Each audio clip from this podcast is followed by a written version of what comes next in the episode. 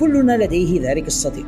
وفي حالة أصدقائي الشخصيين فأنا هو الذي ما أن نخبره عن حماستنا لمشاهدة فيلم أو مسلسل ما حتى يبتسم باستهزاء ليخبرنا بأن الكتاب الذي استوحي منه الفيلم أو المسلسل أكثر تسلية وبه تفاصيل وأحداث أكثر ليتركنا نتساءل أين يمكننا الحصول على ذلك الكتاب؟ رعاتنا الرسميون مكتبة الرسالة العالمية لديهم الجواب. لدى مكتبة الرسالة العالمية سوف تجدون جميع تلك الروايات التي تقتبس عنها الأفلام. Harry Potter The Witcher Jack Reacher Sherlock Holmes Lord of the Rings Game of Thrones الذي تستمعون إلى لحنها هنا. جميعها بطبعات أصلية ومقابل أسعار مناسبة. وإذا كان كتابك المفضل غير موجود لديهم فلا تقلق. بإمكانهم جلبه لكم بأسرع وأقل تكلفة مما يتطلبه شراءه عبر الإنترنت. مكتبة الرسالة لا تبيع الروايات فقط حيث لديهم الكتب الدراسية والقواميس والمراجع في كافة المجالات العلمية.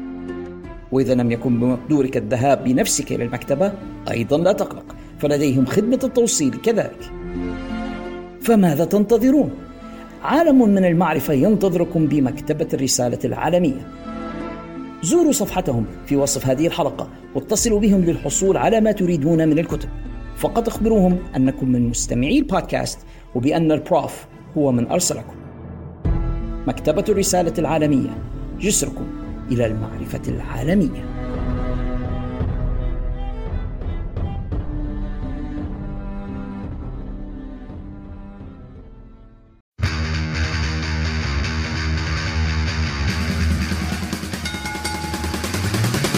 أقوى المواجهات وأكبر النزالات كلها تجري في مكان واحد في الحلبة. البرنامج الإذاعي الأول في ليبيا والوطن العربي لمصارعة المحترفين وفنون القتال المختلطة. في الحلبة. تغطيات تحليلات وأخبار من مختلف الاتحادات حول العالم. في الحلبة. مع عمر رقيح. Give me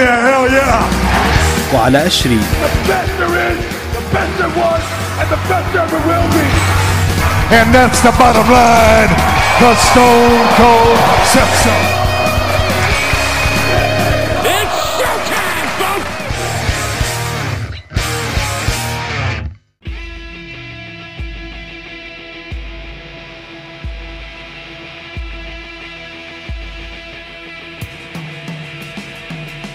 بسم الله الرحمن الرحيم. أعزائي المستمعين في كل مكان السلام عليكم ورحمة الله وبركاته وأهلا وسهلا بكم في الحلقة الأولى من الموسم الثالث من البودكاست الأقوى في ليبيا والعالم العربي لمصارعة المحترفين. بودكاست في الحلبة In the ring where it matters. تأتيكم من استديوهات منزل المتواضع هنا في عنزارة بطرابلس السليبية معكم من هناك محدثكم ذا بروف علاء الشريف. I'm back.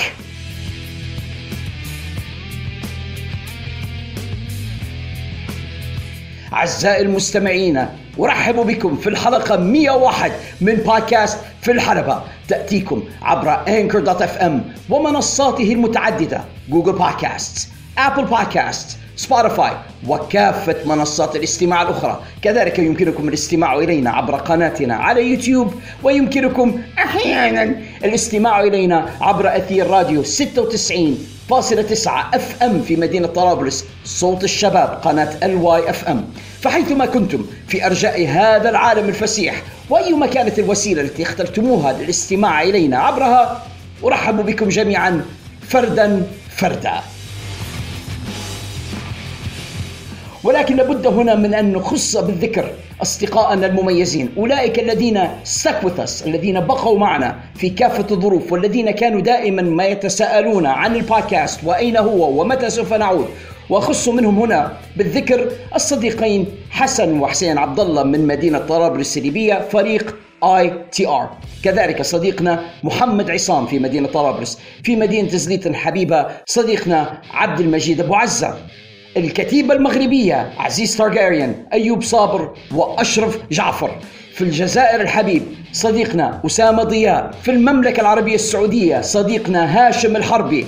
صديقنا من مصر محمد عبد الحميد. من الأردن الشقيق صديقنا محمد المبيضين. And missing in action حقيقة أنا قلق بشأن صديقنا العزيز الذي افتقدناه في الفترة الماضية صديقنا من الكويت عبد العزيز حسن.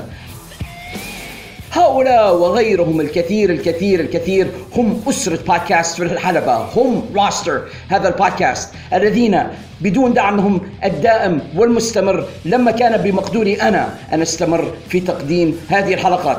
فشكرا جزيلا لهم جميعا ولكل من التحق بنا في هذه الأمسية للاستماع إلينا. ونحن نناقش شؤون وشجون هذا العالم المجنون عالم مصارعة المحترفين. ويا له فعلا. من عالم مجنون.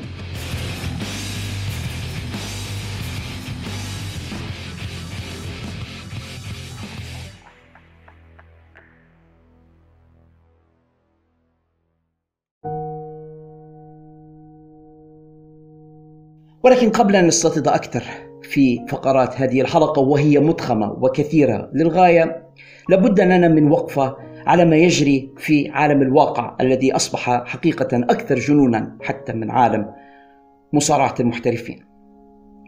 فلشديد الأسف استؤنف من جديد العدوان الهمجي والوحشي على قطاع غزة وعلى إخوتنا هناك. كنا حقيقة نأمل أن تنتهي هذه الحرب وأن يأمن الناس بعد 48 يوم عانوا فيه كافة صنوف العذاب ولكن للأسف العدو كما علمنا غادر وطبيعته وشيمته الخيانة وعليه فقد وجد له عذرا وهو مش محتاج إلى اعذار لاستئناف هذا العدوان الغاشم. من هذا المكان أرفع صوتي بالدعاء إلى الله العلي القدير سائلا إياه أن ينصر إخوتنا في غزة وفي فلسطين وفي كل مكان وأن يتوقف هذا العدوان وهذه الحرب وأن يأمن الناس هناك كفى ما عناه هناك الأطفال والعجائز والنساء والعجزة كفى ما يعانونه من هذا العدوان الهمجي الغاشم. إن شاء الله في سياق هذه الحلقة سوف أقوم بإذاعة اعلان لإحدى المنظمات الخيرية منظمة إنارة للمعونة الإنسانية سنذيع إعلانا لهم ويمكنكم بالنسبة للناس اللي يشوفوا فينا على يوتيوب أن يروا شعار المنظمة ووسائل التواصل معهم ونحاول معا أن نجمع أكثر قدر نستطيع من الأموال من أجل أن نتبرع بها وهي المفروض ما تسماش تبرعات هذا واجب علينا لمساعدة إخواننا في غزة. بعد ذلك أعزائنا المستمعين ندخل في فقرات الحلقة وهي كثيرة جدا ومضخمة كما ذكرت لكم عالم المصارعة قد انقلب رأسا على عقب. كأنما ال WWE أخذ مكان AEW AEW أخذ مكان WWE في الماضي وتشقلبت الأمور ودخلت كلها في الخلاط ولم يعد بمقدور أحد. حتى أكثر المستبصرين أو الفاهمين لشؤون هذا المجال أن يتنبأ بما سوف يحصل بعد. فإذا كنتم مستعدين أعزائنا المستمعين للاستماع إلى ما لدي بهذا الخصوص هيا بنا نشد الأحزمة ونذهب معا إلى هناك. Let's get it on.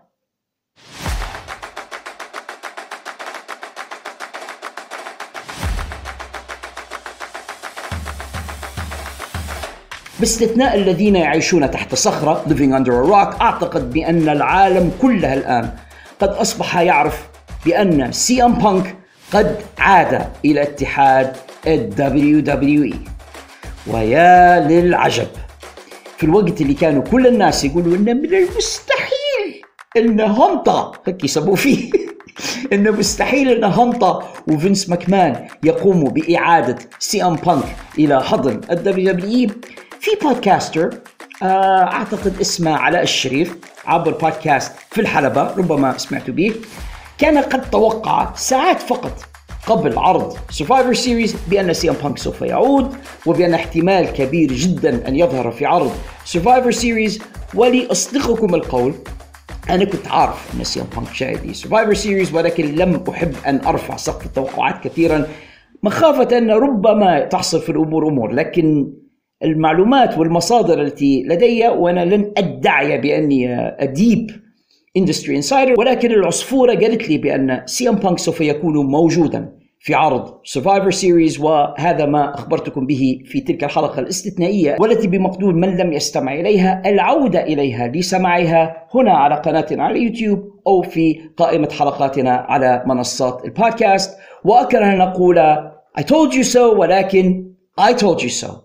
وفي النهاية فسي إم بانك is back and he's back مش black لابس سورية بيضاء ولكن المعنى بأنه قد عاد من جديد إلى اتحاد ال WWE سوف نناقش في سياق هذه الحلقة الاحتمالات التي تفتحها هذه العودة إلى WWE خاصة بعد مغادرة سي ام بانك لاتحاد All Elite Wrestling.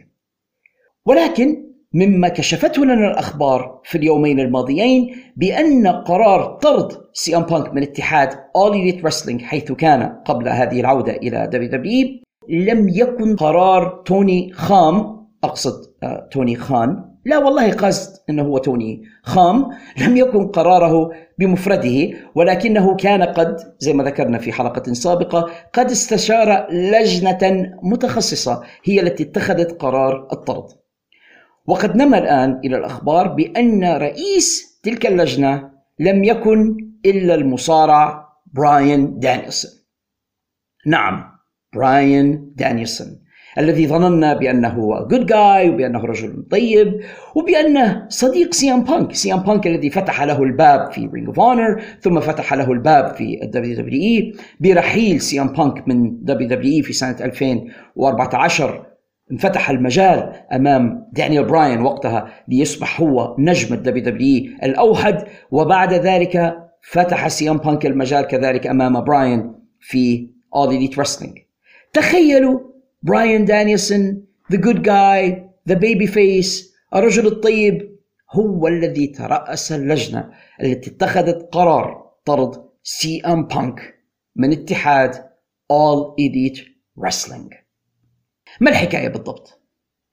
في البداية لابد أن نفهم لماذا تم تسريب هذه الأخبار إلى وسائل الإعلام الآن قنوات Warner TNT و TBS في غاية الاستياء من قرار طرد سي إم بانك من الاتحاد سيما بعد ظهوره في ال WWE من جديد في حلقات سابقة من هذا البودكاست كنت قد ذكرت مطولا بأن قرار جلب سي أم بانك إلى اتحاد All Elite Wrestling لم يكن قرار توني كان بل لم يكن قرار اتحاد AEW قنوات Warner Brothers الناقلة لعروض الاتحاد هي التي ضغطت على توني كان من أجل جلب سي أم بانك.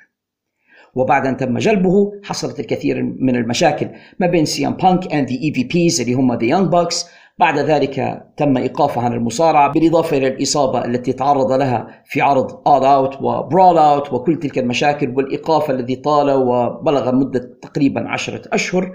خلال تلك الفترة عملت قنوات Warner Brothers على محاولة إرجاع سي ام بانك لدرجة أن Warner Brothers منحوا اتحاد All Elite Wrestling عرضا تلفزيونيا مخصصا فقط لسي ام بانك هو عرض Collision ودفعه ل AEW مبلغا يقارب حوالي 50 مليون دولار بس خلوا بانك عندكم تحت مظلتكم. لا نريد سي ام بانك أن يرحل. كان الإداري بشبكة قنوات Warner Brothers Discovery ديفيد زازلوف قد أطلق على سي ام بانك اسمه الحقيقي فيل بروكس كان قد أطلق عليه لقب 1 Bil Phil يعني رجل المليار دولار لأن شبكة القنوات كانت مستعدة أن تستثمر مبلغا يبلغ مليار دولار billion dollars من أجل الإبقاء على سي إم بانك وبناء اتحاد All Elite Wrestling حوله. كانوا يعرفوا إلى أي درجة مدى أهمية هذا المصارع وهذا النجم الكبير. وفي النهاية فرط اتحاد All Elite Wrestling في هذا النجم أساءوا معاملته أغضبوه داروا معه مشاكل استفزوه إلى أن وصلت إلى نقطة الغليان والشجار الذي وقع في عرض اول ان والذي انتهى في النهاية بطرد سي إم بانك بالاتحاد. كل هذه الأشياء تكلمنا عنها مطولا في حلقات سابقة وأنصح سواء المستمعين الجدد أو الذين فاتهم الاستماع إلى تلك الحلقات أو حتى مستمعين القدامى الذين ربما يريدون مراجعة المحتوى أو المحتوى كما يقول أحد أصدقائي. وهذه تحية له. الذين يريدون مراجعة ذلك المحتوى والتأكد من أن الأشياء التي تقال لهم هنا في الحلبة صحيحة. فأقول بأن شبكات وارنر براذرز الآن في غاية الاستياء من توني خام ومن إدارته وكيف تفرطون في هذا النجم بعد أن منحناكم عرضا تلفزيونيا مخصصا فقط من أجل أن يكون هو نجمة. يعني الآن عندما تنظرون إلى ال ratings أو معدلات المشاهدة الخاصة بعرض Collision حقيقة هي مأساوية. وبأن هذه الأرقام قد أصبحت في الحضيض. شخصيا أنا لست من المهتمين كثيرا برصد ومتابعة ال ratings أو أرقام المشاهدة التلفزيونية ولا أعتقد بأنها وحدها فقط معيار نجاح أي عرض تلفزيوني ولكن لا يمكن الاستهانة أيضا بتلك الأرقام.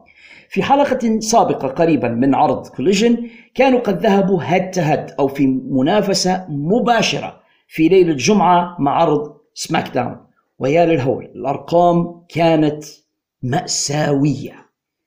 ففي الحين الذي أحرز فيه SmackDown في تلك الليلة 2.5 مليون مشاهدة وهذا ليس رقما خياليا. يعني خاصة عندما نقارنها بالأرقام التي كانت تحرزها العروض إبان فترة The Monday Night War و The Attitude Era وأنا بصراحة أراها حقبة ذهبية في المصارعة 2 مليون ونص ليس رقما خياليا ولكن في المقابل أحرز عرض كوليجن فقط 250 ألف. مشاهدة خلينا نعود الرقم 250 ألف. ربع مليون.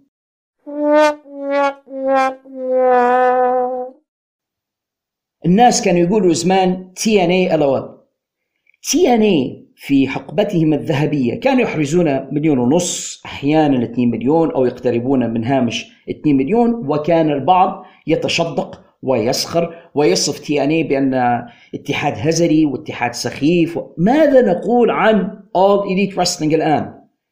All Elite Wrestling ليسوا موجودين في قناة obscure لا يشاهدها أحد. All Elite Wrestling تعرض على قنوات TNT TBS التي تدخل إلى أكثر من 70 مليون منزل في الولايات المتحدة.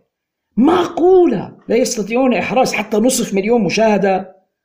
الأمر فاق السخف. الأمر أصبح مهزلة.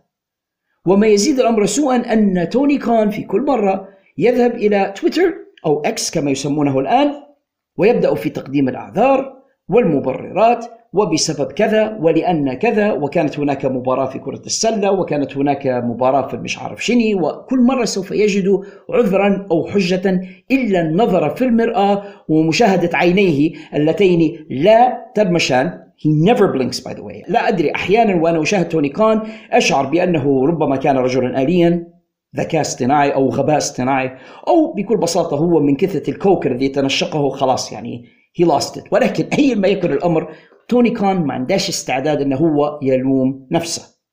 وهذا بالضبط ما يفعله الآن في تبرير طرد CM Punk. لأن حاشا وكلا أن يكون توني خان هو من اتخذ هذا القرار الغبي. No siree توني خان توني خان لم يتخذ هذا القرار. الذين اتخذوا القرار هم اللجنة القانونية الفنية المتخصصة التي عينها للبت في العقوبات والتي يرأسها شخص لا يمكن ابدا التطرق إلى نزاهته أو إلى أخلاقه والذي يشهد له الجميع بأنه قدوة في عالم مصارعة المحترفين. يعني حقيقة رجل متزوج واحدة من The Bella Twins أنا لا أستطيع وصفه بأنه هو قدوة ولكن على أي حال هذا حياته الشخصية التي لن أدخل فيها كثيرا فقط أريد أن أقول بأن توني خان الآن قرر أنه هو يزيح المسؤولية عن كتفيه ويحملها إلى براين دانيلسون. براين دانيلسون الذي وجد نفسه الآن هدفا لجميع سهام المعلقين على وسائل التواصل الاجتماعي والذين أخذوا يصفونه بأنه Judas وبأنه خائن. وحقيقة أنا أعتقد بأن أغنية Judas التي يدخل بها كريس جيريكو إلى الحلبة ولو انها أغنيته هو التي قام بغنائها ولكن ربما كانت مناسبة لبراين دانيلسون ك entrance music أو كموسيقى دخول له في مبارياته المقبلة.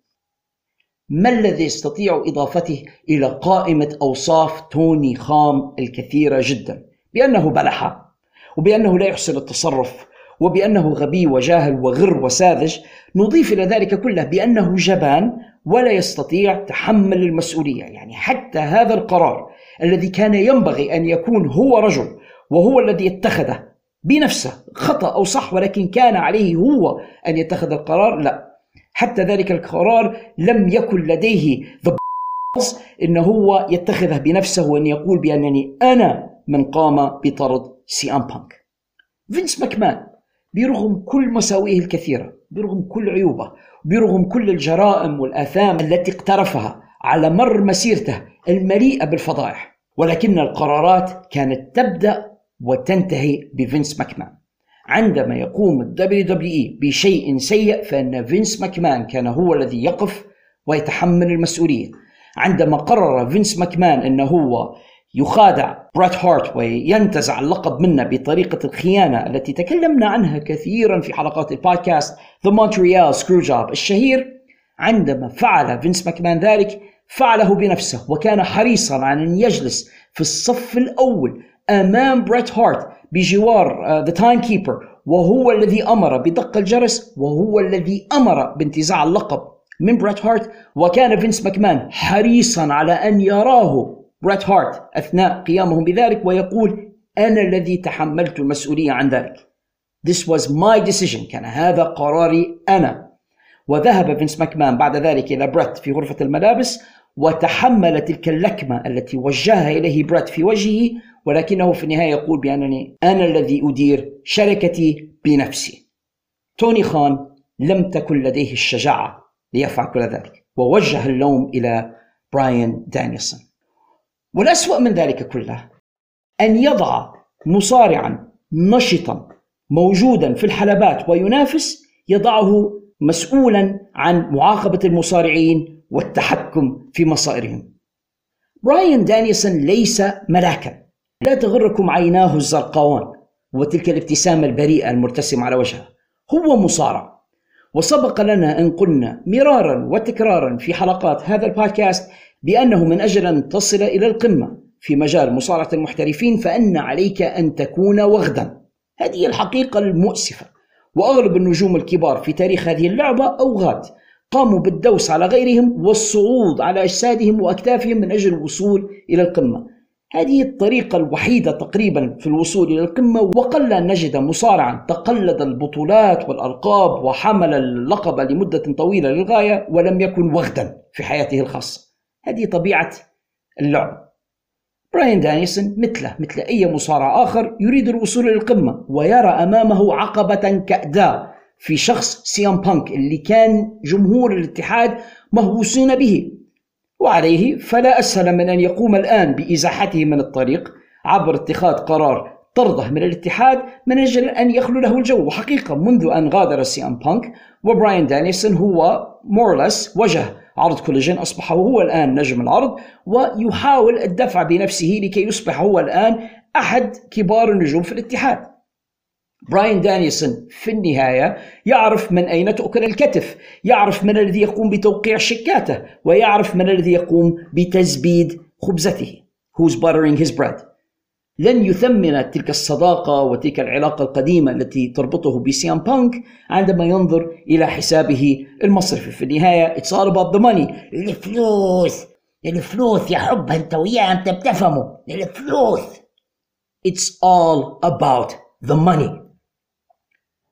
أنا لست محاميا ولم أدرس القانون ولكن حتى من واقع عملي عرفت بأن هناك شيء اسمه conflict of interest أو تعارض المصلحة. وبأنه عندما يكون هناك conflict of interest فإنه لا يجوز لبعض الناس أن يتبوأوا مناصب معينة خشية أن يؤثر ذلك على قراراتهم. ما نراه هنا هو مثال صارخ على conflict of interest أن تضع مصارعا مسؤولا عن لجنة عقوبات تفرض الغرامات أو حتى تقوم بطرد المصارعين. براين دانيلسون أو غيره. ويبدو بأن هذا عرف جاري العمل به في هذا الاتحاد أن صح وصفه حتى بالاتحاد.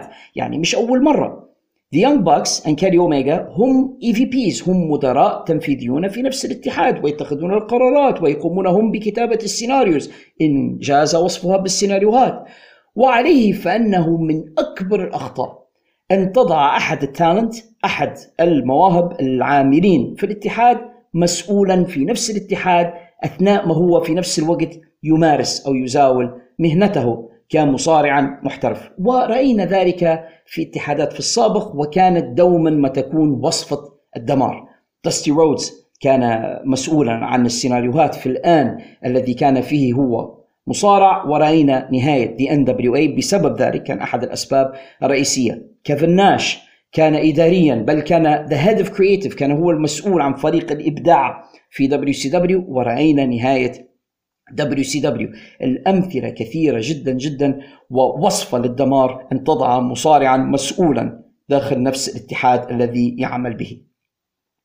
عموما هذا لن يكون آخر كلام لنا عن اتحاد All Elite Wrestling لا في هذه الحلقة ولا في هذا البودكاست لأنه بمشيئة الله الحلقة المقبلة من البودكاست ستكون حلقة AEW Extra. سوف نتكلم بالتفصيل عن هذا الاتحاد وكيف أن العقد بدأ ينفرط أسرع مما توقع الجميع. فهناك بعض القصص والأخبار التي سوف أدخرها لحلقة قادمة قريبة بإذن الله من اتحاد اول رسلينج الذي أرجو الا ينتهي تماما قبل أن أقوم أنا ببث تلك الحلقة.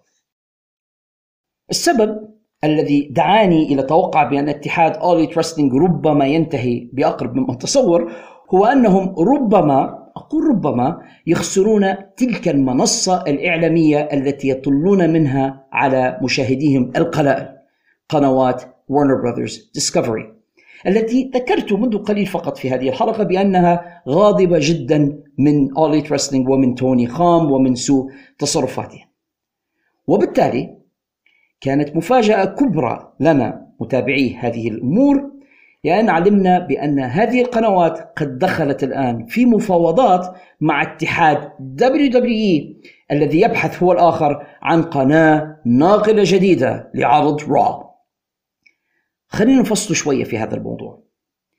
WWE الآن يقوم بتوقيع اتفاقيات مع قنوات ناقلة جديدة لعروضه. سوف يبدأ العمل بها منذ بداية سنة 2025 سنة 2024 هي السنة الأخيرة لعقودهم الجارية مع قنوات USA Network وفوكس وبالفعل كانت WWE قد أعلن بأن عرض NXT سوف ينتقل إلى The CW Network بأن عرض سماك داون سوف ينتقل إلى USA Network ولم يعلنوا بعد عن القناة التي سوف تقوم بنقل The Flagship عرضهم الرئيسي وعرضهم الأهم على الأقل في الماضي وتاريخيا عرض Monday Night Raw. الأخبار التي لدي الآن بأن ال WWE يقوم بالتفاوض مع عدد من القنوات ومن الشبكات.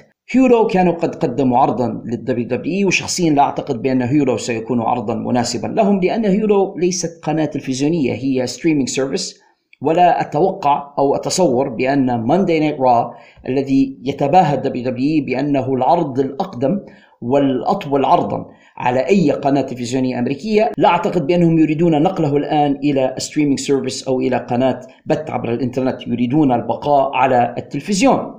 ف Hulu استبعدها تماما كما استبعد Netflix وغيرها من streaming services هناك عرض من FX ولكن FX ليست قناة كبيرة ولا أعتقد بأن لديها القدرة حتى على شراء عرض Monday Night Raw ثم هناك قنوات ورنر براذرز تي ان تي ان تي بي اس ويا لها من صفعة ويا له من يوم حزين على توني خان وعلى AEW إذا ما انتقل Monday Night Raw إلى إحدى هاتين القناتين.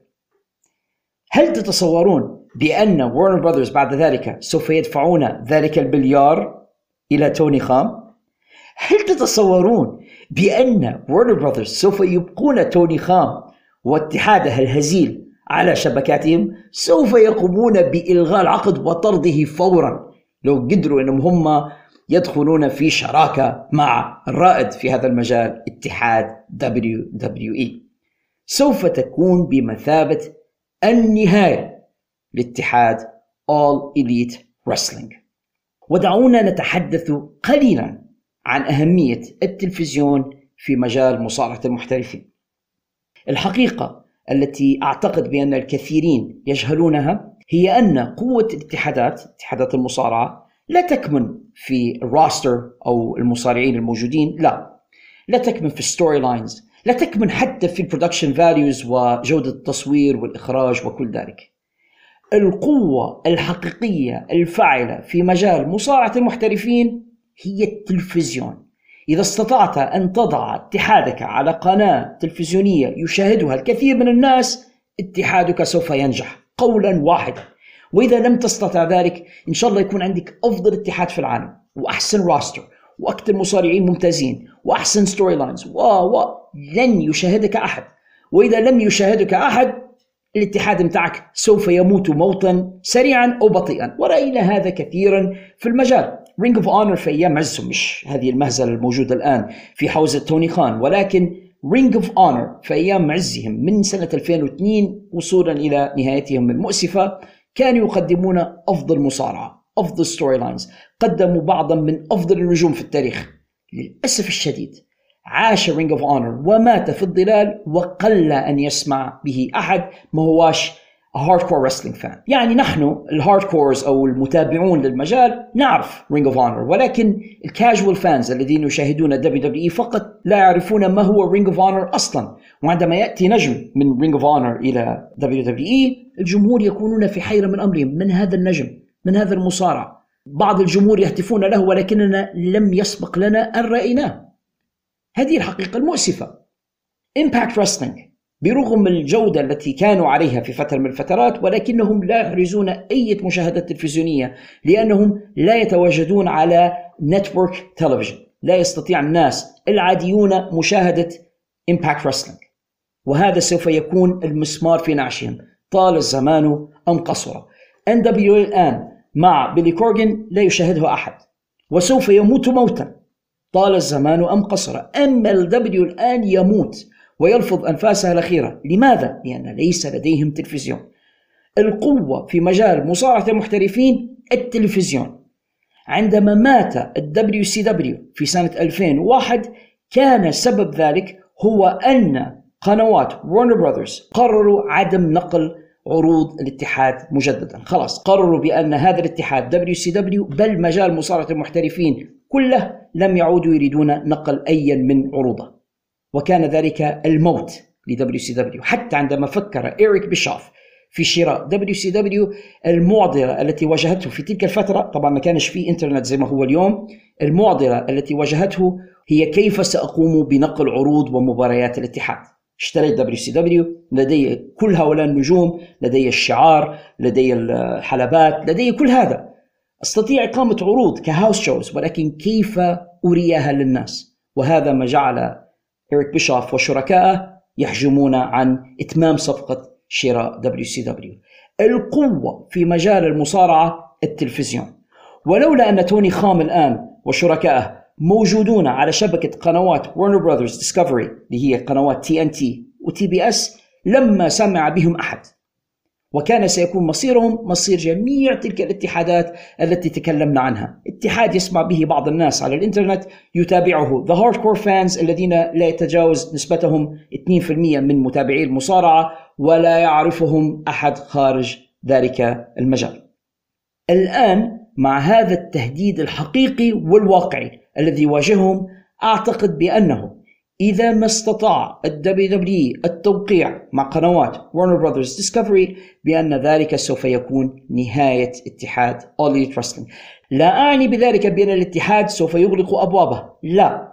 قد حتى من باب العناد يستمر توني خان في الانفاق على الاتحاد والصرف عليه وإقامة العروض وربما يحاول وضعهم على streaming service أو حتى يصنع هو streaming service خاص به ويقوم بالنقل. قد يلجأ إلى أشياء مثل هذه ولكن مغادرتهم لقنوات Warner Brothers Discovery سوف تكون بمثابة رصاصة الرحمة التي تطلق على هذا الاتحاد. هم على القنوات وما يشوف فيهم حد ويجيبوا في أرقام هزيلة للغاية. ما بالكم وهم في الفضاء المفتوح؟ لا أعتقد بأن بمقدورهم بهذا المستوى الهزيل أن يستمروا أكثر. ربما أقول ربما لا تتم الصفقة ما بين Warner Brothers Discovery وال WWE وصدقا أنا لا أتمناها. يعني قنوات Warner Brothers لديهم تاريخ في اللخبطة مع الكيانات ومع ال entities التي يقومون بامتلاكها ورأينا ذلك كثيرا جدا ويكفيكم دليل على ذلك. التضارب وسوء الإدارة التي تسود علاقتهم ب DC Comics على سبيل المثال. يعني تخيلوا Warner Brothers Discovery يمتلكون الحقوق الحصرية لشخصيات DC Comics Superman Batman Wonder Woman تلك الشخصيات الشهيرة جدا. وبمقدورهم إنتاج المسلسلات والأفلام وحتى ألعاب الفيديو عن هذه الشخصيات والتي تظهرهم فيها. ومع ذلك فشلوا في التعامل مع هذا ال franchise الذي يطبع النقود بنفسه. يعني تخيل لو أنت تملك الحقوق إلى Superman و Batman فقط تستطيع أن تجني المليارات ولكنهم لم ينجحوا في إنتاج أفلام سينمائية ناجحة ولا مسلسلات ولا حتى ألعاب فيديو ناجحة والشركة يسودها تخبط كبير. فأنا لا أتمنى أن ينتقل ال WWE إلى هناك لأنني أعرف بأن Warner Brothers Discovery لا يجيدون إدارة مثل هذه ال franchises. بالإضافة إلى تلك القيم أقولها بين قوسين السلبية والهادمة التي تصر Warner Brothers Discovery على حقنها في جميع العروض التي تبث عبر قنواتهم. يعني ضروري ما يكون هناك شخصيات من مجتمع الميم ضروري من يعني هذه الأشياء التي نسميها ال wokeism الآن هي موجودة وبكثرة في قنوات Warner Brothers Discovery تخيلوا حتى من CNN القناة الإخبارية العالمية التي تبث عبر Warner Brothers Discovery هم الذين يمتلكونها بالنسبة للناس اللي ربما مش عارفين. CNN لا تترك فرصة لتمجيد والرفع من تلك القيم والحديث عنها. لديهم مذيعون معروفون بأنهم يعني من فئة الميم وغير ذلك. وعليه فأنا لا أتمنى حقيقة انتقال ال WWE إلى هناك ولكن مجرد التفكير في هذا الاحتمال مجرد التفكير في أن Warner Brothers قد فاض بهم إلى درجة أنهم يريدون طرد AEW من على منصتهم ويريدون جلب أي كيان آخر خاص بالمصارعة. المهم أن نتخلص من توني خان ومن سوء إدارته لاتحاد All Elite هذا يعطينا الكثير لنفكر فيه.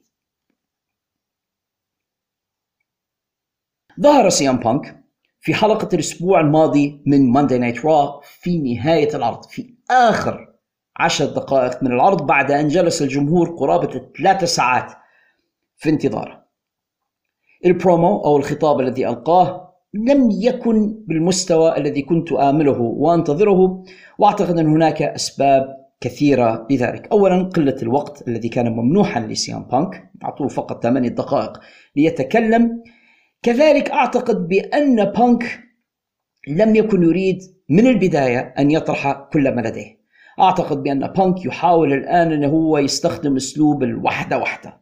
قاعد يقطر لنا فيها بشوية بشوية. يعني سنرى بانك بشكل مغاير بعض الشيء وتدريجيا رويدا رويدا سوف يتغير. ربما يتحداه البعض يقول له بأنك أصبحت PG Punk ولست CM Punk. أين ذهب ذلك المتمرد؟ أين ذهب ذلك الثائر؟ لماذا أصبحت الآن متملقا تتكلم عن حبك للعودة إلى WWE ويا لك من منافق وكيف تصف هذا المكان بأنه home بأنه بيتك بينما أنت من غادر هذا البيت أتوقع أن يحصل شيئا مثل ذلك ولكن مع هذا أنا أختلف كثيرا مع WWE في قصر المدة التي منحوها ل CM Punk من أجل أن يتكلم أعتقد بأنه كان ينبغي أن يفرضوا له وقتا أكثر. وهناك الكثير من صناع المحتوى العالميين الذين تكلموا مطولا في هذا المجال.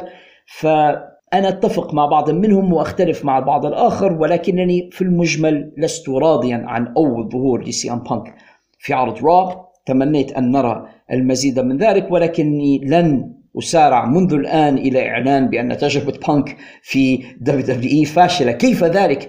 وقد جلب ظهورها الأول في عرض Survivor Series 87 مليون مشاهدة على كافة منصات ال WWE الرقمية في أول 24 ساعة.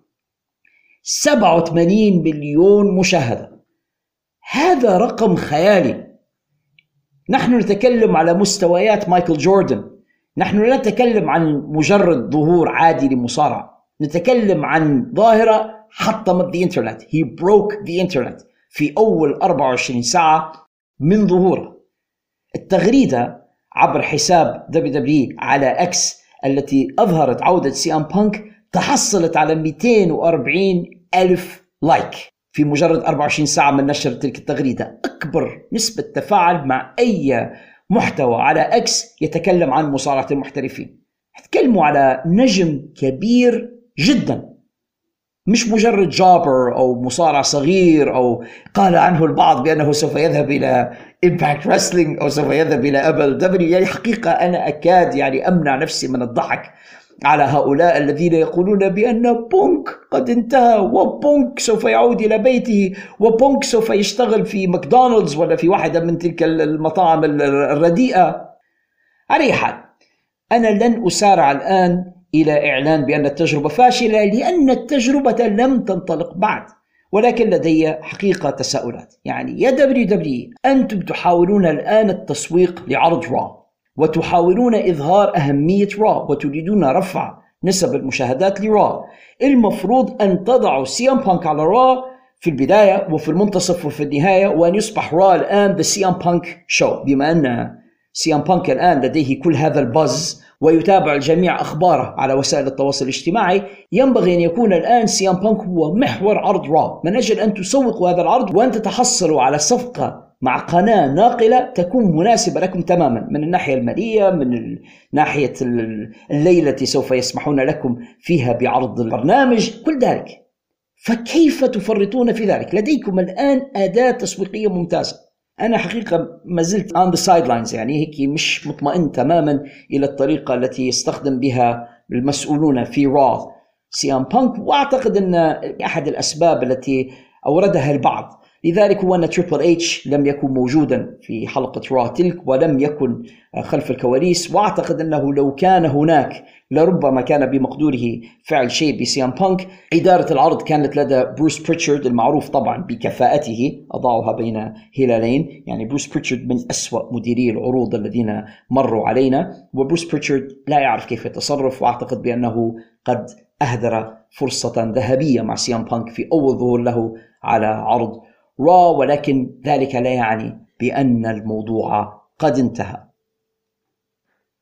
يتكلم الآن الناس عن الاحتمالات القادمة لسي إم بانك في اتحاد الدبليو دبليو واعتقد بأن أول feud أو أول عداوة سوف يخوضها هناك ستكون مع سيث رولينز. سيث رولينز الذي أجاد التمثيل تماما بعد عرض سرفايفر سيريز ولو أن عدسات الكاميرات لم تلتقط تلك الحركات التي أتى بها ولكنه كان غاضبا ومحتجا وحاول بعض المسؤولين الفض بينه وبين سيام بانك لأنه كان يريد الاندفاع إليه لضربه هكذا على الأقل. أظهر ويقول ألفاظا بذيئة وإشارات نابية بيديه. وحقيقة يعني سيث رولينز قام بتمثيلية رهيبة جدا أظهر فيها بأنه محتج على ظهور سيام بانك وبأنه متفاجأ كذلك. هناك كثيرون ممن قالوا بأن هذا كان حقيقة وهؤلاء هم الذين نصفهم بكلمة mark. وال marks أعزائي المستمعين والذين أربأ بكم أن تكونوا من فئتهم هم الذين يصدقون كل ما يشاهدونه على الشاشة عندما يتعلق الأمر بمصارعة المحترفين. يصدقون كل شيء ولا يستطيعون التمييز ما بين الحقيقة والسيناريوهات. وللأسف الكثير من هؤلاء ال marks لديهم بودكاست ولديهم برامج ولديهم محتوى يقدمونه على وسائل التواصل الاجتماعي. وللأسف الكثير من هؤلاء يضللون الجمهور. لو أنت حسيت نفسك ضايع مش عارف الفرق تعالوا لنا هنا في بودكاست في الحلبة وسنحاول بإذن الله أن نعالج مثل هذه المشاكل وأن نتأكد بأنك لم تعد mark وأنك بالفعل أصبحت فاهما لهذا المجال. ونعود إلى سيث رولينز الذي يؤكد بأن كل ما قام به ليلة سرفايفر سيريز كان ضمن السيناريو وضمن القصة لأنه يبني لمباراة كبيرة مع سي ام بانك السؤال هو متى سوف تكون هذه المباراة وما الذي سوف يترتب عليها فيما بعد. شخصيا وكنت قد قلت هذا الكلام في الحلقة التي قدمته مع عزيزنا خالد الشريف التي حللنا فيها عرض سرفايفر سيريز لا أتمنى أن تستمر العداوة ما بين سيث رولينز وسي إم بانك طويلا جدا إلى رسلمانيا أتمنى أن تبدأ العداوة ما بينهما منذ الآن إلى the Rumble ينتهي الأمر بنزال ما بينهما في عرض رويال رامبل يفوز فيه سيام بانك. ليس لأنني سيام بانك fan فقط ولكن it's best for business. ما الذي أعنيه بذلك؟ تخيلوا أن يفوز سيام بانك بلقب the WWE الآن he is the WWE champion الحزام الذي كان يحمله سيث رولينز ينتقل بعد ذلك سي ام بانك إلى عداوته المقبلة والتي يتكلم الآن مسؤولون في WWE عنها خلف الكواليس. يتكلمون عن مباراة أحلام ما بين سي إم بانك and Stone Cold ستيف أوستن تخيلوا صوت الزجاج وهو يتحطم وتلك الموسيقى الأيقونية ويخرج إلينا ستون كولد من اعتزاله الطويل من أجل أن يواجه سي أم بانك. اثنان من أكبر النجوم في الثلاثين سنة الماضية. ستون كولد ستيف أوستن كان نجم التسعينات.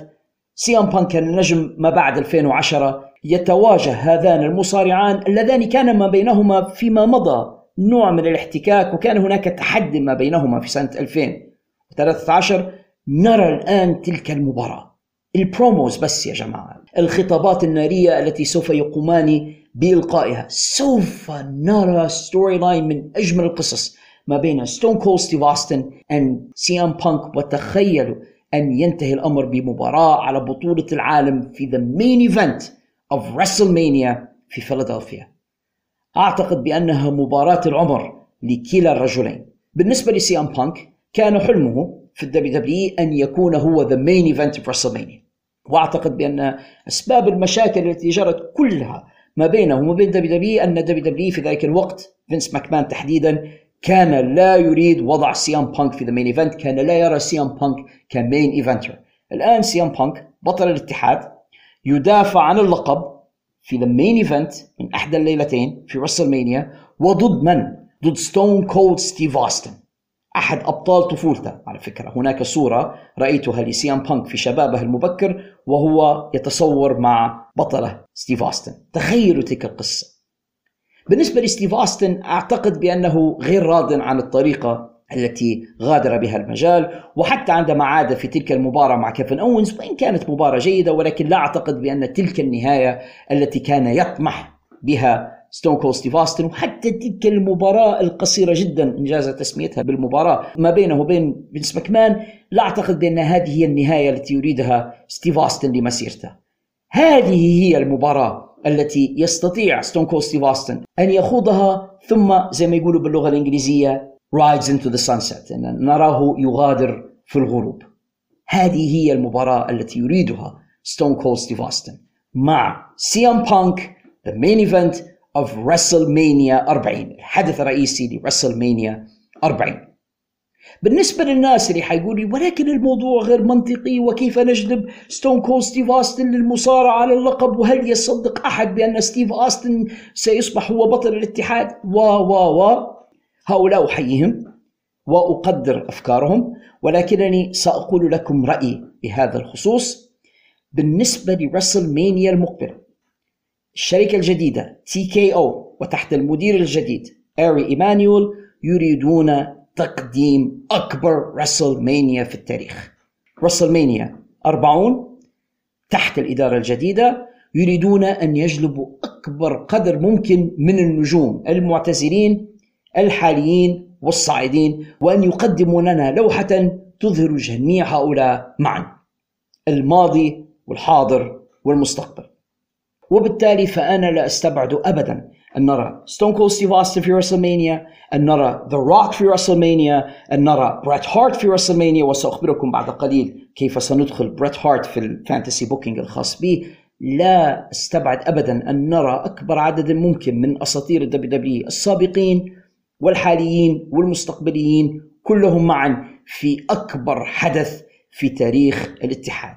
WrestleMania 40 كنت قد ذكرت بريت هارت وإحنا نعرف تماما. تلك العلاقة الحميمة التي تجمع ما بين سي ام بانك وبريت هارت وذكرت لكم بأن بريت هارت يعتقد بأن سي ام بانك هو خليفته في المجال ويراه بأنه أفضل مصارع في العالم اليوم. ونعرف كذلك بأن بريت هارت هو خصم تاريخي لستون كولد ستيف أوستن وبأنه قد هزمه في جميع المباريات التي عقدت ما بين الرجلين تخيلوا لو بريت هارت يعرض خدماته على سي ام بانك أن يكون مدربه أو أن يكون مستشاره في النزال التي سوف يخوضه ضد ستون كولد ستيف اوستن.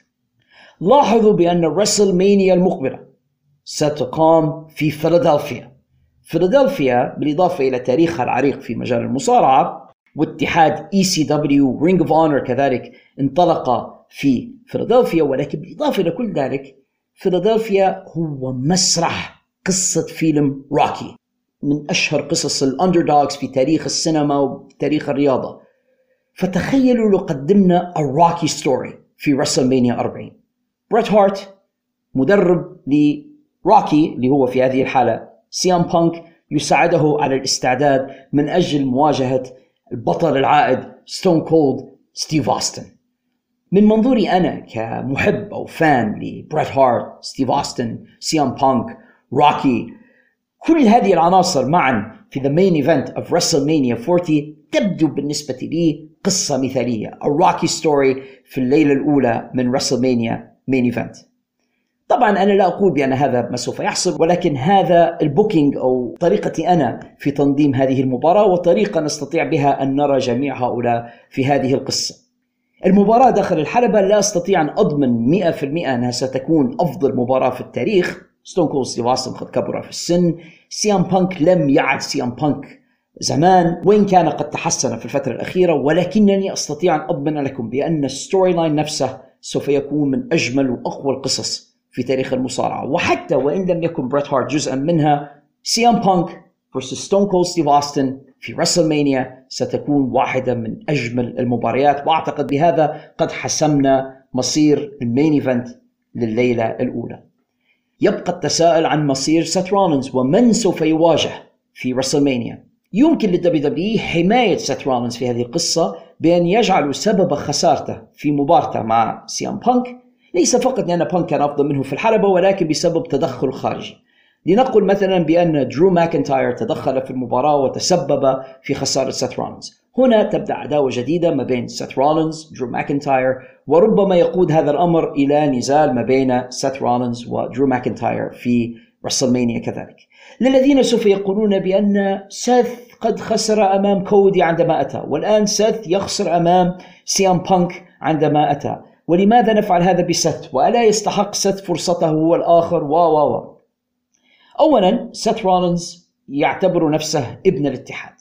واحد الجنود المخلصين في الاتحاد والاتحاد قد أحسن إليه كثيرا وتحصل منه على كل شيء تقريبا وعليه لا أعتقد بأنه سوف يمانع خصوصا إذا ما أقنعه تريبل إتش بجدوى هذا وخصوصا إذا ما دفعوا له. نعم أنتم حزرتم. الفلوس!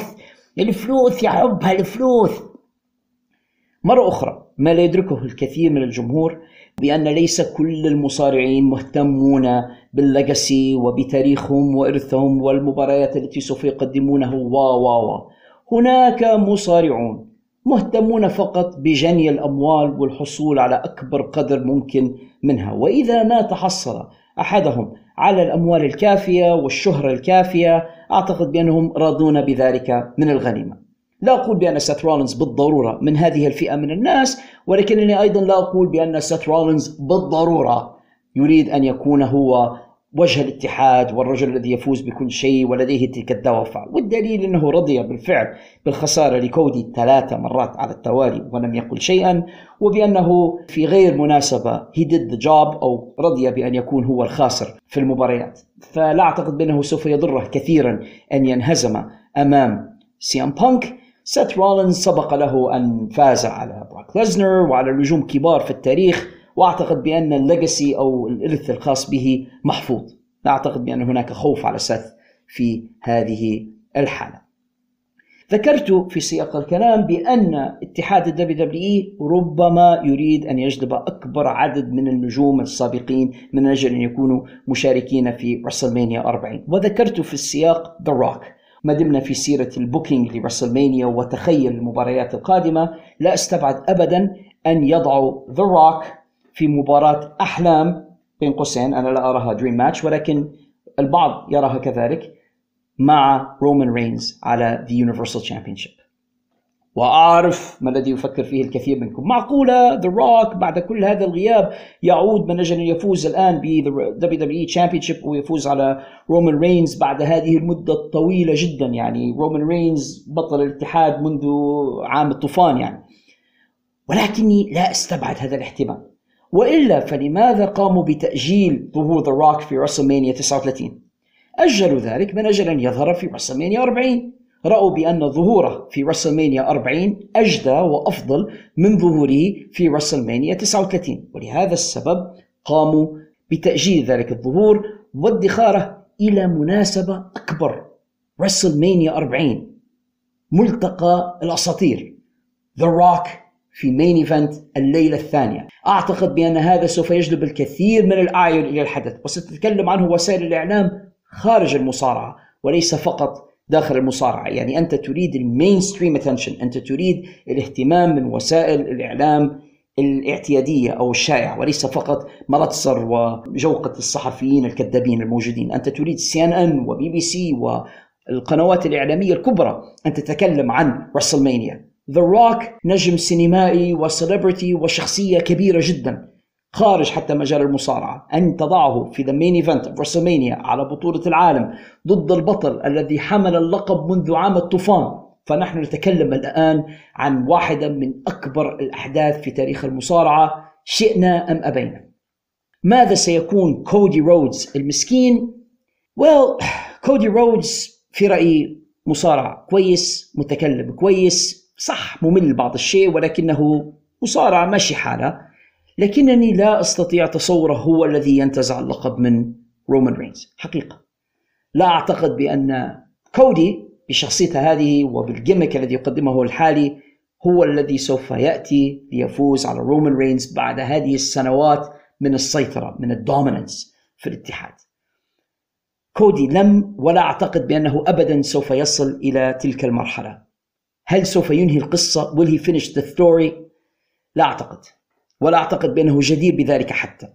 أنا آسف بالنسبة لجمهور كودي رودز العريض الذين يحبونه والذين ينتظرون أن يفوز هو ببطولة العالم ولكنني أستبعد تماما أن يكون هو the main event لا أراه هو الشخص الذي سوف يفوز ب universal championship وأعتقد أن في أحسن الحالات بأنه سوف يواجه راندي أورتن العائد إلى WWE في مباراة كبيرة في WrestleMania المقبلة. راندي أورتن الذي تربطه بكودي رودز تاريخ وقصة في الماضي وأعتقد بأن راندي العائد الآن إلى دبليو والذي يحظى بالكثير من الشعبية. ورأيناه في الحلقة الماضية من SmackDown وهو يوقع مع عرض SmackDown من أجل أن يصبح قريبا من the Bloodline وأن يتحدى رومان رينز في مرحلة من المراحل. أعتقد بأن راندي وكودي على موعد في WrestleMania المقبل. ربما راندي يريد إزاحة كودي من الطريق كودي ربما يريد إزاحة راندي من الطريق. الأمر يؤدي إلى أن كليهما يلغي الآخر وينتهي الموضوع بمباراة ما بينهما في WrestleMania. آسف لجمهور كودي رودز العريض ولكن هكذا أرى أنا الموضوع من وجهة نظري. سوف نأخذ فاصلا قصيرا الآن أعزائي المستمعين وعندما نعود منه ستكون معنا فقرة وقت الحكاية. ترى ما هي الحكاية التي سوف أقصها عليكم في هذه الحلقة من البودكاست؟ انتظروني بعد الفاصل لتعرفوا. What many people don't realize is that it's at that moment when the bombs stop falling, when the dust has actually settled, that the vast majority of medical and mental health needs among children really begin to emerge. And that is the moment that we need to be ready for, especially when it comes to Gaza. We're not able to get in there right now. We don't know what we're going to see. We don't know what we're going to find. We don't really know what to expect. But we do know that there is one thing that is potentially worse than what Gaza's children are going through right now. And that would be that if at the moment that we are able to access them to provide them with everything it is that they need, we're not ready. And that's why we have to start positioning ourselves right now, today.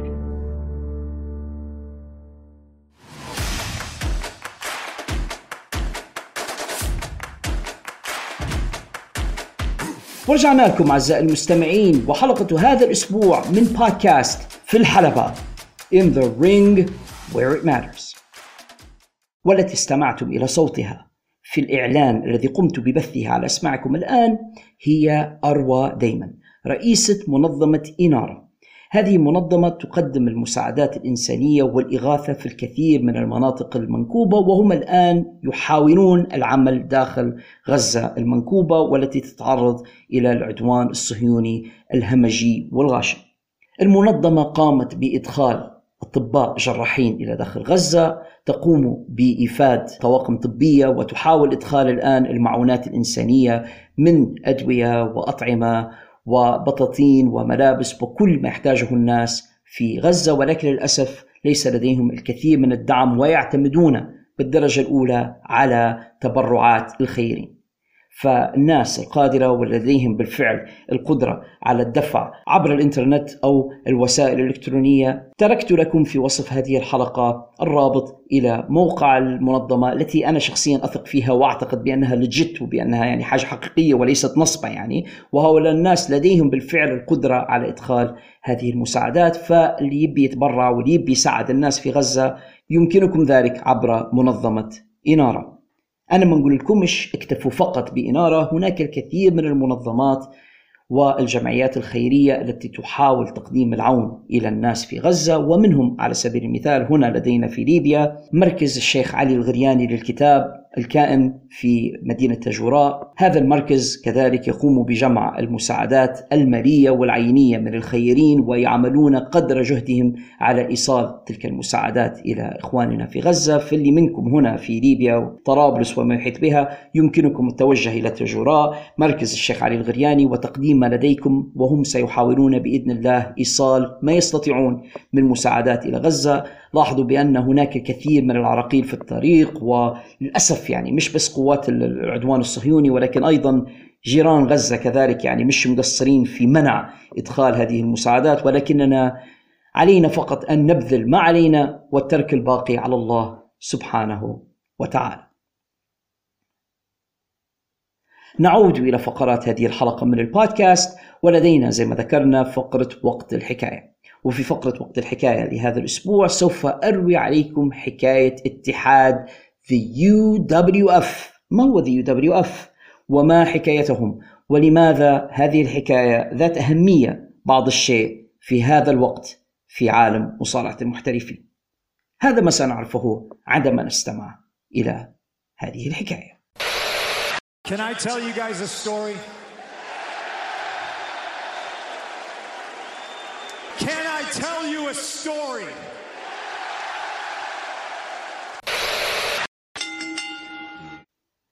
في سنة 1990 ظهر إلى الوجود اتحاد مصارعة جديد هو the UWF the Universal Wrestling Federation والذي رأسه شخص اسمه هيرب أبرامز هيرب أبرامز هذا كان رجل أعمال يهودي قصير القامة ما كانش أطول من 150 سم ويحاول أن يخبئ ذلك خلف ارتدائه ل cowboy boots أو حذاء رعاة البقر يزيد قليلا من قامته.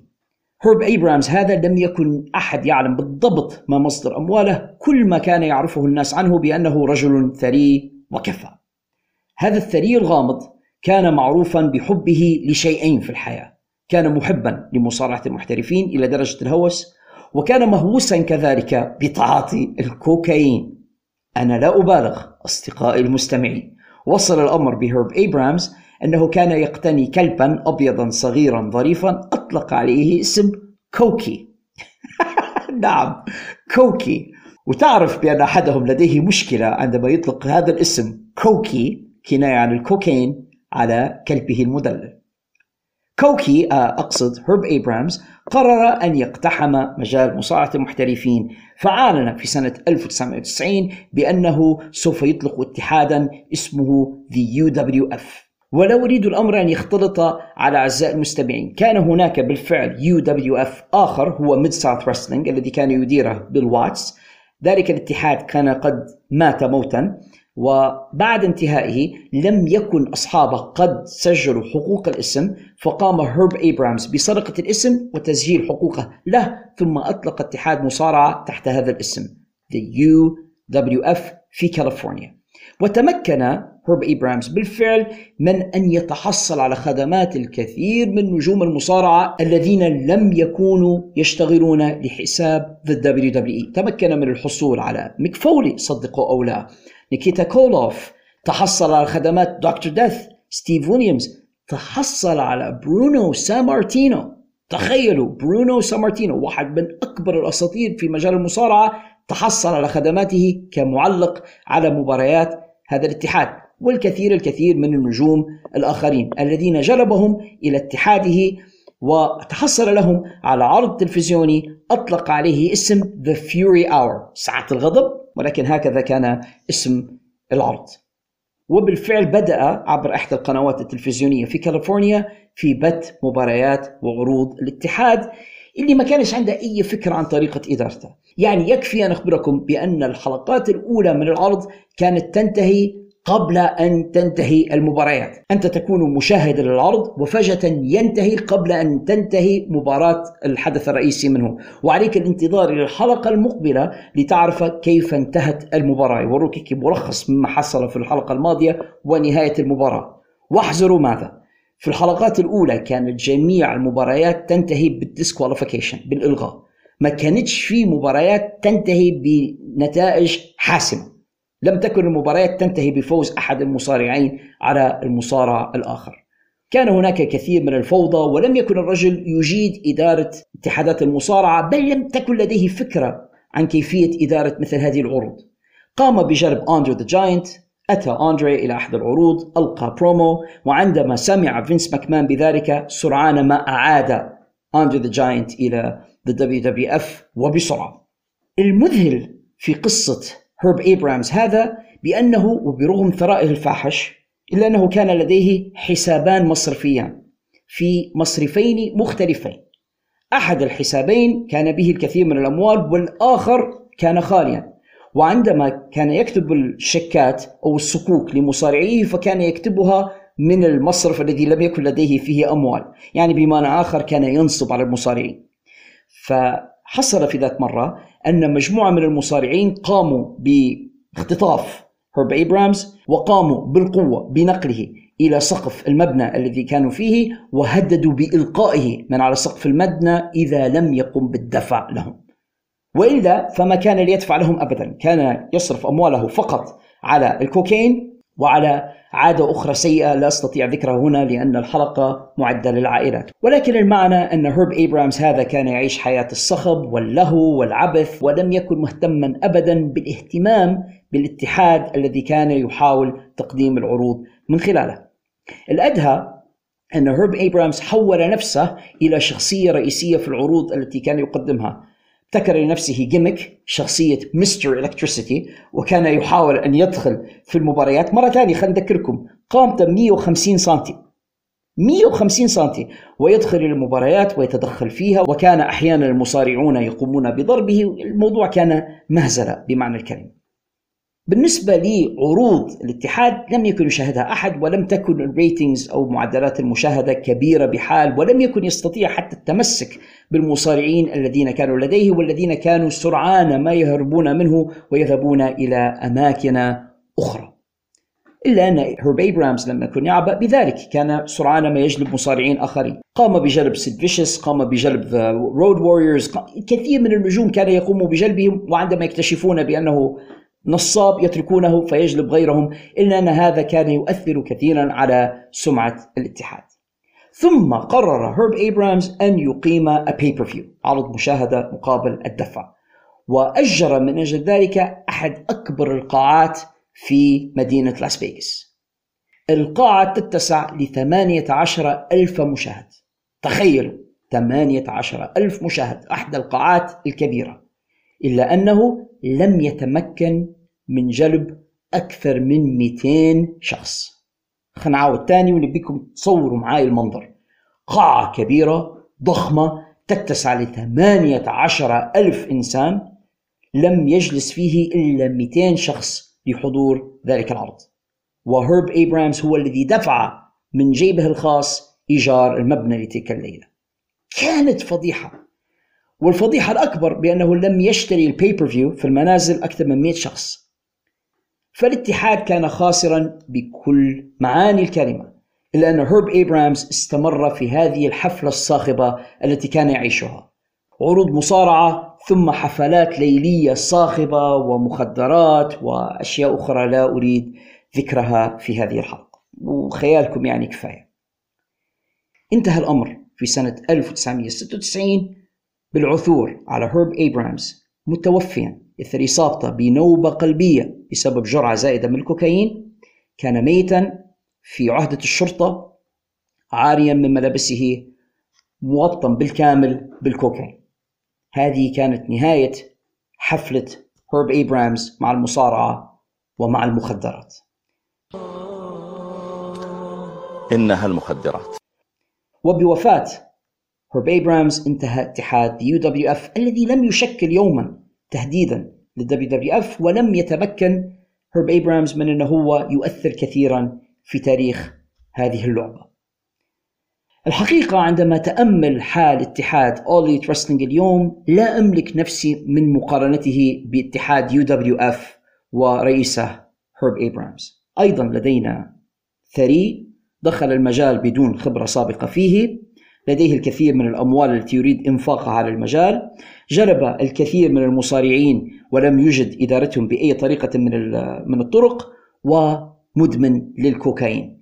الناس اللي حتقول لي لا توني كان مش مدمن أرجعوا إلى حلقات سابقة من هذا البودكاست. تكلمنا عن الأمر. وارجعوا إلى تصريحات أريال هلواني الصحفي المشهور في مجال الرياضات القتالية الذي وصف توني كان بالسنو مان رجل الثلج. وسنومان في هذا المضمار له معنى أكثر من مجرد ذلك الذي يصنعه الأطفال في الدول المثلجة في الشتاء. لا هناك معنى آخر للسنومان وله علاقة وطيدة جدا بالكوكايين من سنن التاريخ أنه يعيد نفسه والذي لا يتعلم من الماضي مقدر عليه أن يعيد أحداثه. الذي ينظر إلى حال AEW اليوم ويتأمل في حال UWF في الماضي يرى بأنهما يمضيان على نفس السكة على نفس الطريق. وبأن الطريقة التي انتهى بها اتحاد UWF وإن كان دراماتيكيا ومؤثرا للغاية ولكنني لا أستبعد ابدا أن ينتهي الأمر باتحاد AEW بطريقة مشابهة. فالمقدمات المتشابهة تؤدي إلى نهايات متشابهة كذلك. ثري مدمن للكوكايين دخل إلى مجال مصارعة المحترفين وهو لا يعرف عنه أي شيء لا أعتقد بأنه سيستطيع أن يقدم أكثر مما قدمه. هيرب إبرامز وأكثر مما يقدمه توني خام آه توني خان. اليوم. في الوقت المتبقي من هذه الحلقة أعزائي المستمعين خلينا طلة مع بعضنا على ما لدينا في حقيبة الرسائل لهذه الحلقة The Mailbag. You've got mail. أذكركم دوما بأنه بمقدور أعزائي المستمعين إرسال ما لديهم من أسئلة واستفسارات وملاحظات وانتقادات حتى إلى بريد البرنامج contact at outofthebox.ly وكذلك يمكنكم التواصل معنا عبر وسائل التواصل المختلفة. نحن موجودون على فيسبوك وعلى تويتر وعلى يوتيوب حيث لدينا مجموعات وحسابات وقنوات. ما عليكم إلا إرسال ما لديكم في الأماكن المخصصة للتعليق أو المراسلة في تلك الوسائل وسوف يسعدنا تلقي ما لديكم من الأسئلة والرد عليها. كذلك أقوم من الحين إلى الآخر بترك منشور على صفحة البرنامج على فيسبوك. اطلبوا فيه من المستمعين أن يتركوا لنا بدورهم في الأماكن المخصصة للتعليق على ذلك المنشور ما لديهم من الأسئلة وأقوم بالرد عليها. كما سوف أفعل في هذه الحلقة. خلينا نشوف إيش لدينا من أسئلة في حلقة هذا الأسبوع وهي أسئلة بقيت في الانتظار منذ الحلقة 100 من البودكاست وأنا أتأسف من كل المستمعين الذين تأخرت في الرد عليهم بسبب الأحداث التي تكلمنا عنها في حلقات سابقة.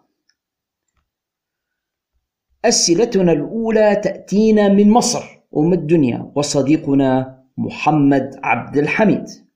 مرحبا بك يا أخي محمد وحقيقة أنا أسعد كثيرا عندما تأتينا أسئلة من جمهورية مصر العربية التي لا أدري لماذا لا تصلنا المزيد من المشاركات منها عندما أنظر إلى stats أو إلى إحصائيات البودكاست على يوتيوب وعلى منصات الاستماع أجد بأن نسبة كبيرة من مستمعينا من مصر ومع ذلك فإن القليل منهم جدا يشاركون أنتم ما بتحبوناش ليه؟ أنتم زعلانين مننا؟ سوف أحاول قراءة السؤال باللهجة المصرية وإن لم أكن بارعا فيها ربما هذا السبب أنهم هم زعلانين مني. أول حاجة طمنا عليك يا بروف. إيه أخبارك؟ أتمنى تكون بخير وأهل ليبيا كلهم يا رب يصبركم على البلاء ويصبر ويصبر أهالي الضحايا. ربنا يرحمهم ويغفر لهم ويغفر لأهل المغرب إن شاء الله. طبعا هذا بخصوص آه، الفيضان الذي كنا قد شاهدناه في شرق البلاد وكذلك زلزال المغرب. بارك الله فيك يا صديقي محمد. أنا بخير ولله الحمد والمنة وليبيا تتحسن إن شاء الله وتتعافى.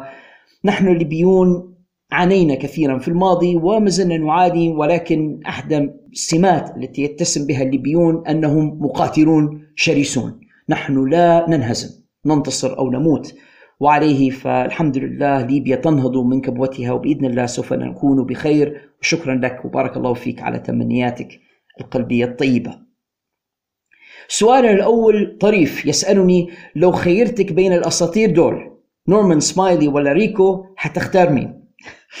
آه شكرا لك يا محمد. آه نورمان سمايلي في الحقيقة ليس مصارعا سيئا. خلينا نتكلم بصراحة. نورمان سمايلي راه مصارع كويس جدا ومدرب مصارعة كذلك. أعتقد بأنه حاليا يشتغل في The WWE Performance Center.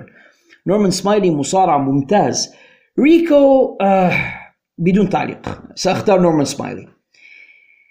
السؤال الثاني رأيك في البرنامج الذي يقدمه داتش مانتل على اليوتيوب؟ داتش مانتل بالنسبة للناس اللي مش عارفينه هو أيضا كان معروف باسم زيب كولتر في ال WWE. ذلك ال manager قصير القامة صاحب الشنب الكبير جدا. داتش مانتل يا محمد من أحسن العقليات في مجال المصارعة. رجل فهم جدا في المجال بكر قديم يكفي أن تعلم بأنه هو من أطلق على ستون كولد ستيف أوستن اسم ستيف أوستن قبل ذلك لم يكن اسمه ستيف أوستن كان ستيف ويليامز وكان أحد الذين ساهموا كثيرا في إطلاق نجومية ستون كولد داتش مانتل اشتغل في عدة اتحادات منها ذا دبليو دبليو اي اشتغل مع TNA أيام جيف جاريت وأنا أعتقد بأن داتش مانتل من أحسن العقليات. وحقيقة أنا استمتع بالفقرات التي يشاهدها لداتش مانتل على اليوتيوب وأعتقد بأنه فهم جدا في المجال أحد أفضل البرامج المقدمة حقيقة. عن هذا المضمار هل جربت لعبة Wrestling Empire؟ آه لا يا صديقي لم ألعب بها من قبل ولكنني شاهدت لقطات لها على يوتيوب وتبدو لعبة مسلية ولكنني حقيقة لم ألعب بها من قبل ولعبتي أنا المفضلة هي لعبة Showdown Legends of Wrestling وهذه حقيقة لعبة أنصح بها الذين ما يزالون يستخدمون PlayStation 2 أنا لم يتح لي المجال أن أتطور أكثر من PlayStation 2 وما زلت من عشاق لعبة Showdown Legends of Wrestling لعبة رائعة جدا. Wrestling Empire شاهدت مقاطع لها على يوتيوب ولكنني لم ألعب بها. قال بأن معلش أنا أعرف أن الحد الأقصى ثلاثة أسئلة بس ده مش سؤال هو بس اقتراح مني. إيه رأيك نعمل group على الفيسبوك باسم البودكاست نتناقش فيه كلنا وننشر القناة ونرسل اقتراحات أو حتى لو حد حابب يعمل memes أو نتبادل الأخبار والتوقعات هناك. وتجرب تعمل بت أعتقد حتكون فكرة حلوة وممكن تساعد في نشر القناة. وآسف لو طولت عليك يا prof اولا ما فيش أي داعي للأسف يا صديقي محمد أنا سعيد جدا بك وبكل ما أرسلته وكل أسئلتك وكل اقتراحاتك وبالفعل لدينا راهو group على وسائل التواصل الاجتماعي لدينا مهاويس المصارعة العرب Arab Die Hard Wrestling Fans. وأنا أترك دوما في وصف الحلقات على يوتيوب وعلى منصات البودكاست رابطا إلى تلك المجموعة. أتمنى أنك أنت تشوف صندوق الوصف ستجد الرابط إلى المجموعة. أتمنى أن تنضم إلينا هناك وأن تثري النقاش الذي يجري هناك بالفعل بما لديك من اقتراحات وأفكار وميمز وكل الأشياء التي تكلمت عنها. ومرة أخرى أجدد شكري وترحابي بك يا صديقي محمد. لدينا محمد آخر ولكن هذه المرة من المملكة الأردنية الهاشمية ألا وهو صديقنا الرائع محمد المبيضين. خلينا نشوف وش لدى محمد في هذه الحلقة. يسأل ما هو أفضل حل لمعضلة كودي رودز في حال عاد ذا روك وهل أرى بأنه من الممكن أنهم يسكتوه في مباراة مع راندي أورتون في رسل مانيا 40 بحكم الماضي بينهما وإهانات راندي لداستي رودز إلى آخره؟ كنت قد أجبت على هذا السؤال مفصلا في سياق هذه الحلقة يا صديقي محمد ولكنني أشكرك على طرحه ويدل على أن great minds think alike. العقليات العظيمة تفكر مثل بعضها البعض. بالفعل لدينا توارد خواطر وأفكار وأنا كنت قد فكرت تماما فيما فكرت فيه يا صديقي محمد. سؤاله الثاني ما هو رأيي بالنظرية الدارجة حاليا وهي أنه في كل عشر سنوات في رسلمانيا يظهر underdog ويفوز ويحقق لحظة أحلام رغما عن فينس ماكمان. هل أتوقع أن يفعلها تشاد جيبل الصبور ويفوز على جونتر وينهي فترته التاريخية على غرار دانيال براين في رسلمانيا 30 وكريس بانوا في رسلمانيا 20 خليني بس يا محمد أبين النظرية للجمهور قبل أن أمنحك إجابة هذا السؤال. بالفعل في سنوات رسلمانيا السابقة نرى على رأس كل عشر سنوات underdog يفوز بالبطولة. على سبيل المثال في رسلمانيا 10 بريت هارت فاز ببطولة العالم وكان the ultimate underdog وفاز ببطولة الدبليو دبليو اي في رسلمانيا 20 المشهد الذي للأسف عمل الدبليو دبليو على طمسه منذ النهاية المأساوية لكريس بانوا كريس بانوا يفوز ببطولة الدبليو دبليو اي في نهائي رسلمانيا 20 عشر سنوات تلت ذلك وفي رسلمانيا 30 فاز دانيال براين براين دانيلسون ببطولة الدبليو دبليو اي كذلك نحن الآن مقبلون على رسلمانيا 40 وهل أرى بأن an underdog سوف يأتي ويفوز ببطولة الاتحاد أو يحقق لحظة أحلام تاريخية في ذلك العرض؟ أعتقد ولكن لا أعتقد بأنه سيكون تشاد جيبل. تشاد جيبل مصارع ممتاز يعني ما تفهمنيش خطأ أنا معجب بتشاد جيبل. أعتقد بأن تشاد جيبل مصارع رائع وبالفعل مصارع صبور كذلك. لكنني لا أراه ذلك ال underdog الذي استثمر فيه الجمهور عاطفيا ويحبونه ويتمنون له تلك اللحظة التاريخية. لا أرى بأن تشاد جيبل هو ذلك المصارع برغم إعجابي بتشاد جيبل كمصارع وأراه خليفة لكيرت أنجل ولكنه ليس the underdog المقصود. إذا كان هناك underdog في الدبليو دبليو اليوم والذي أتمنى أن يحقق لحظة أحلام في الاتحاد فهو سامي زين. سامي زين هو الذي يعيد إلى ذاكرتي عندما أراه. ذكريات عن مصارعين أمثال ميك فولي براين دانيلسون أو دانيال براين غيره من ال underdogs الذين بالفعل حققوا أمجادا في دبليو دبليو وتحديدا في عروض رسلمانيا في تلك الأرقام العشرية الكبيرة. سامي زين ربما يكون هو ذلك ال underdog وأعتقد بأن مباراة ما بينه وبين جونتر قد تكون رائعة إذا ما فاز في نهايتها ولكن عليهم البدء في بنائها منذ الآن. مع أنني شخصيا أتمنى رؤية جونتر ضد بروك ليسنر في رسلمانيا.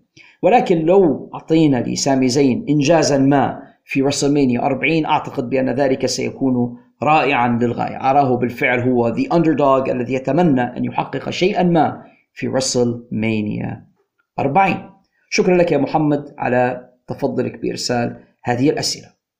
مسك الختام لفقرة حقيبة الرسائل لهذا الأسبوع. سيكون مع صديقنا النشيط حسين عبد الله من طرابلس الليبية والذي يسألني عن ريكاردو رودريغيز من هو وما مكانته في عالم المصارعة وما سيرته وأين هو الآن. أشكرك يا حسين على هذا السؤال. بالنسبة لريكاردو رودريغيز ريكاردو رودريغيز يا صديقي يا حسين ليس نجما كبيرا على حال. أعتقد بأن لديه مكانة في عالم مصارعة المحترفين. اسمه الحقيقي هيسوس ريكاردو رودريغيز أحد المصارعين الذين انطلقوا في كاليفورنيا ثم التحق بالدبليو دبليو إي اشتغل بعض الشيء في أوهايو فالي رسلينج قبل أن يخلع قناعه لأنه هو كان luchador ويبدأ في المصارعة تحت الاسم ريكاردو رودريغيز ثم وضعوه combo مع المصارع ألبرتو دريو أصبح مديرا لأعماله ومعلنا عن دخوله إلى الحلبة. كانت بينه وبين ألبرتو حكاية ما. ثم تم فصله من اتحاد دبليو دبليو لم ينجح بعد ذلك كثيرا واعتقد بأنه الآن يشتغل مع صديقنا الشيخ علي المعرفي في اتحاد قطر برو كمدرب هناك. هذه معلوماتي سريعه جدا عن ريكاردو رودريغيز. سؤال حسين الثاني عن المصارعين ال luchadors. ال luchadors هم المصارعون المقنعون. يخبرني حسين بأنه يرى بأن ري ميستيريو هو الأفضل سيما بعد شهادة بريت هارت نفسه فيه فيسألني من هم أفضل ثلاثة luchadors شاهدتهم أنا في التاريخ. بالنسبة لي حسين بسرعة أفضل ثلاثة luchadors من وجهة نظري هم بالفعل ري ميستيريو أعتقد بأنه The Ultimate luchador أعظم luchador في تاريخ اللعبة. معه أيضا المصارع جيشن ثاندر لايجر صح هو ياباني ولكنه luchador وعنده مسيرة طويلة جدا ومباريات عظيمة جدا في التاريخ. فأعتقد بأن لايجر بالفعل هو أفضل هؤلاء. وبعدين هناك مصارع لوتشادور رائد في المجال هو ميلي مسكارس. كان من نجوم the WWF في السبعينات وبدايات الثمانينات. ميلي مسكارس كذلك هو أحد أفضل هؤلاء المصارعين المقنعين The Luchadors. هؤلاء الثلاثة في وجهة نظري هم الأفضل. أشكرك يا حسين على هذه الأسئلة. ينهي حسين أسئلته بتقديم التحية لشخص المتواضع لتمكني من إعادة عجلة البرنامج بعدما حل في بلادنا وأنفسنا من فواجع وأزمات ويشهد بأنها قوة. القوة لله يا صديقي حسين وأشكرك على كلامك الطيب في حقي والبودكاست عاد بفضل الله سبحانه وتعالى اولا ثم بفضلكم أنتم المتابعين والمحبين للبودكاست الذين بالفعل لا أستطيع تقديمه بدون دعمكم ومعونتكم وتشجيعكم فالشكر بعد الله لكم أنتم. أشكرك يا حسين على هذه الأسئلة وأشكر كل من تقدم إلينا بأسئلة وأتمنى من البقية ألا يترددوا في إرسال ما لديهم إلينا هنا في فقرة حقيبة الرسائل. وفي نهاية هذه الحلقة من البودكاست أعزائي المستمعين أدعوكم ونفسي إلى عدم التوقف عن دعم إخوتنا في غزة. كيف يمكننا مساعدتهم؟ أولا بالدعاء والدعاء سلاح المؤمن. والله سبحانه وتعالى يستجيب دعوات من يدعونا. ارفعوا ايديكم وأكفكم بالضراع إلى الله وادعوا الله أن ينصرهم وأن يعينهم وأن ينهي هذه الحرب الهمجية. يمكنكم مساعدتهم بتقديم المعونات والتبرعات وتكلمنا عن ذلك في سياق هذه الحلقة. يمكنكم كذلك مساعدتهم بمقاطعة منتجات الشركات التي تقدم الدعم العلني للكيان الصهيوني. تلك البضائع وتلك السلع موجودة على أرفف المحلات في جميع بلادنا العربية وكذلك عندهم فروع لتلك المطاعم الرديئة ماكدونالدز وما ماكدونالدز وستاربكس وغيرها من الأشياء اتركوا هذه الأشياء اتركوها تماما. دعوها تفسد لديهم.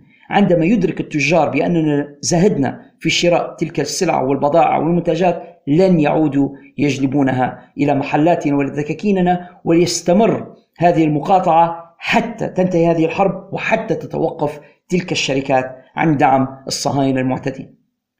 كذلك ويمكننا مساعدة إخواننا في غزة بالخروج في المظاهرات التي تعبر عن نصرتنا لهم.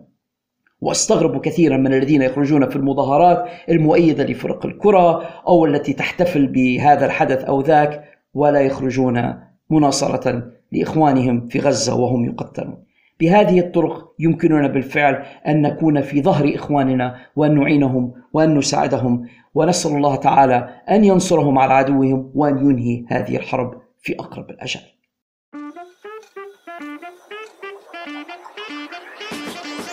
كان هذا كل ما لدينا في هذه الحلقة من البودكاست أعزائي المستمعين. أتمنى أن تكونوا قد استمتعتم بالاستماع إليها بقدر ما استمتعت أنا بإعدادها وتقديمها إليكم. إذا كان الأمر كذلك فلا تترددوا في ترك علامات الخمسة نجمات في الآبس والتطبيقات التي استمعتم إليها من خلالها. علامات الخمسة نجمات تلك تساعد هذا البودكاست كثيرا على النمو والانتشار والوصول إلى آفاق أبعد. إذا كنتوا تسمعوا فينا من خلال يوتيوب ما تنسوش تديروا like subscribe share فعلوا جرس التنبيهات لكي تصلكم الإشعارات بالحلقات الجديدة أولا بأول حدثوا أصدقائكم ومتابعيكم على وسائل التواصل الاجتماعي عنا واخبروهم بأن المكان الأفضل لتلقي آخر الأخبار والمستجدات وسماع أجمل القصص والحكايات من عالم مصارعة المحترفين المحموم والمجنون هو هنا في الحلبة. In the ring where it matters. Ooh, yeah! Dig it! ولن يجمعني بكم لقاء قريب بإذن الله في حلقة قادمة من هذا البودكاست نفس الزمان ونفس المكان استودعكم الله الذي لا تضيع ودائعه والسلام عليكم ورحمة الله وبركاته كان معكم محدثكم The Prof على الشريف إلى اللقاء